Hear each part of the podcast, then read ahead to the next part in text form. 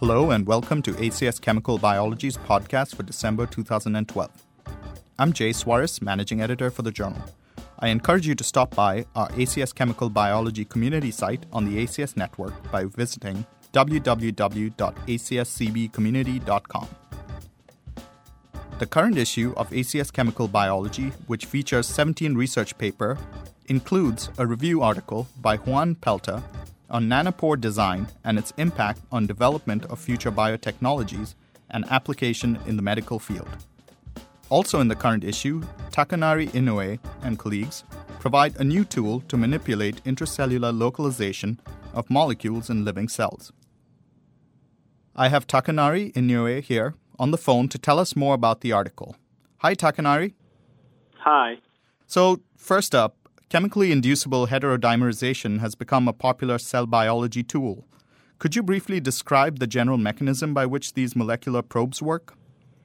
Sure. So, chemically inducible heterodimerization, CID in short, is based on three players, two proteins, and one small molecule ligand.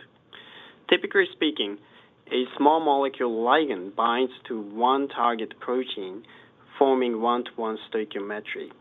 But in the case of CID, the small molecule ligand, which is usually called chemical dimerizer, binds to two target proteins at the same time.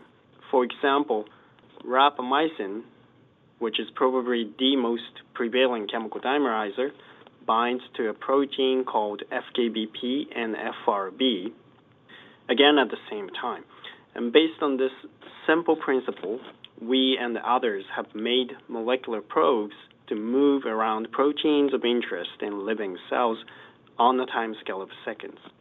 And if you can move proteins almost at your will in cells, then you can do many things, including manipulation of cell signaling. So in short, a great advantage of the CID system is the speed, target specificity, and general applicability. And because of all these benefits, the CID has become influential as a cell biology tool. Okay, then prior to your study, what were the biggest limitations to the application of this tool? The biggest limitation, in our view, is its relatively high background effect that comes from overexpression of these molecular probes. These molecular probes typically consist of FKBP or FRB and an enzyme of interest whose localization signal has been truncated. And we overexpress them in cells and add a chemical dimerizer such as rapamycin to induce translocation of these fusion proteins to a given intracellular location where its substrate exists. And even though this enzyme is not targeted to the site of action before addition of dimerizer, it can still freely diffuse inside cells and occasionally bump into its substrate, contributing to a background effect. And let me tell you, we made hundreds of CID molecular probes in the past in our lab, and most of them more or less had this background issue. So if we could resolve this issue, then we can resurrect all these probes and we can advance our understanding of cell signaling. Okay, so given these limitations, then what does your latest paper in ACS chemical biology bring to the table? So, in order to circumvent this background issue, we first thought of sequestering them to a certain location in cells and release them and let them translocate to a predetermined location by adding a chemical dimerizer. One such place for sequestration would be inside the nucleus. However, it is generally slow for proteins to get out of a nucleus due to a selective transportation mechanism at nuclear pore complexes. So we started to think of not inside the compartment cells, but the surface of the organelles. It's the cytosolic surface of organelles, which has much easier access to the cytosol in other organelles in the same cell.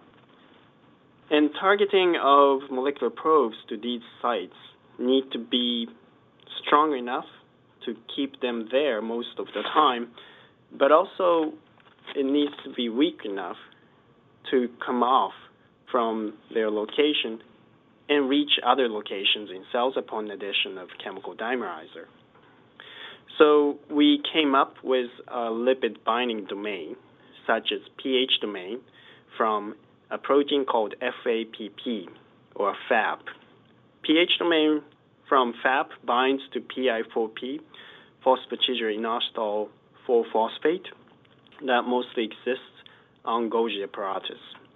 And we know that if you fuse a protein to this PH domain, we can sequester the fusion protein to the surface of Golgi apparatus.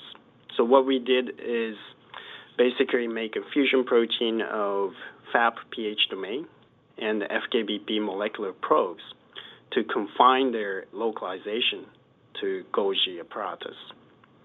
And we're very happy to see the significantly reduced background activity using this PH domain fusion probes. And most importantly, this happened without compromising the speed of translocation induced by chemical dimerizers. Yeah, and certainly a great tool for chemical biologists, and thanks for joining us today. Sure. Our second and final author for today is Jun Yin, whose paper in the current issue of ACS Chemical Biology focused on studying the specificities of two enzymes for the C terminal sequence of ubiquitin. Hi, Jun. Hello. To start off with, then, what is the function of ubiquitin in the cell? Well, ubiquitin is a very interesting molecule. So it has been compared with phosphate, and people call it word like protein version of the phosphate. So you can tell how broad and important this molecule is. So basically, the function of it is to modify other proteins, and by attaching the ubiquitin to other proteins, is actually change the interaction of the uh, cellular proteins with its partner proteins, and also new interactions. So ubiquitin is first found as a protein degradation signal. So basically, protein modified by ubiquitin can be recognized by the 26S proteasome for the degradation. Then uh, people just found there are so many functions of ubiquitin later on because it can control enzyme catalysis, it can control protein-protein interactions, protein-DNA interactions. So ubiquitin has been found in almost every aspect of cell biology. Okay, so what is the role then of E1, E2, E3 enzymes in ubiquitin dependent protein modification? Yeah, so we call this as a cascade. So it's the E1, E2, E3 cascade. So it starts off like a tandem reaction with ubiquitin, and ubiquitin transfers through this cascade to its target proteins. So essentially, these are the cascade for putting on ubiquitin to the cellular proteins. Now, E3 enzymes, they have different functions. So E1 is pretty much, you know, activate ubiquitin, so it activates it and then uh, launches transfer through the cascade. And E2 is more like a carrier, so it carries E1 to the E3. And then E3 determines the target protein of the ubiquitin modification. And beside that, you know, people found a lot of interesting features in terms of the regulation by the E1, E2, E3. So E2 also determines the topology of the ubiquitination chain on the cellular proteins. Turns out when ubiquitin put on the cellular proteins, not only one ubiquitin put onto the specific site of cellular proteins, but ubiquitin can form chains. And these chains, they can have a very complex topology in terms of you know different linkage between the ubiquitin within the chain. So basically, even though you have same number of ubiquitin attached to cellular proteins, it can totally adopt a different chain conformation, and that can carry different type of signals. Okay, so then what would you say were the most significant observations of your work recently published in ACS Chemical Biology? So I think our discovery that we published in the upcoming manuscript is actually threefold. We sort of uh, identify a mechanism that record a tandem gating mechanism that control ubiquitin flow through this E1, E2, E3 cascade. So the conventional thinking is that okay, so E1 is very specific for ubiquitin. It only recognizes the native C-terminal sequence, which is LR, And also the, the structure study based on crystal structures sort of you know support that view. But then uh, our experiment with phage display. So we actually profile the C-terminal sequence of ubiquitin and see what kind of sequence, alternative sequence of ubiquitin, non-native sequence that can be activated by E1. And we found a lot of uh, non-native residues. So E1 can actually accommodate at the C-terminal ubiquitin can be activated. So that sort of opened the door for this E1, E2, E3 cascade, is so specific for ubiquitin. Then we thought, okay, we did a series experiment to test the specificity of either E1 or E2 or E3 with the C-terminus ubiquitin. Then we see, okay, so E2, E3 is also control the, the ubiquitin recognition. So that actually suggests a, a new mechanism that E2, E3 can recognize ubiquitin and it can feel the changes on the ubiquitin and control its flow.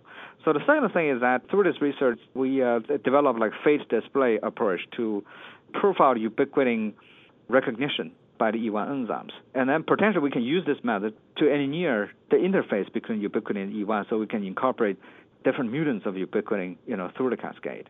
And third thing is that we found that these non-native sequence from these profiling studies at the C-terminus ubiquitin, they're actually better than the ubiquitin itself, the native sequence of ubiquitin itself in terms of E1 activation. So the ramification of that is that uh, in the upcoming uh, manuscript that's going to be published soon by the Organic Letter, so we actually use these just the C-terminal short peptide, that's six or seven residue peptide that from the ACS chemical biology paper, we actually use that as a surrogate of ubiquitin. So we show that these peptides can get transferred onto the E1, onto the E2, and onto the E3. And once these peptides got transferred, they actually block the ubiquitin from transfer through the cascade. So potentially these peptides can be used to regulate protein modification by ubiquitin in the cell.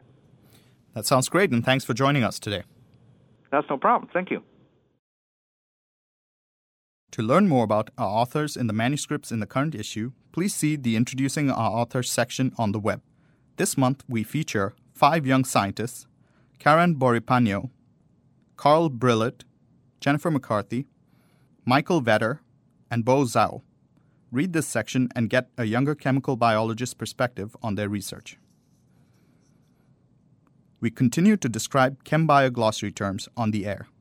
This month's key phrase is antimycins, which are a family of natural products produced by the Streptomyces species and are known active ingredients in the fish poison Fintrol.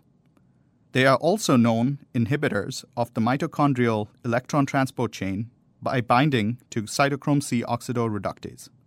Antimycins have significant antifungal, insecticidal, and nematocidal properties. For more information on antimycins, please refer to the manuscript by Wenjun Zhang in the current issue.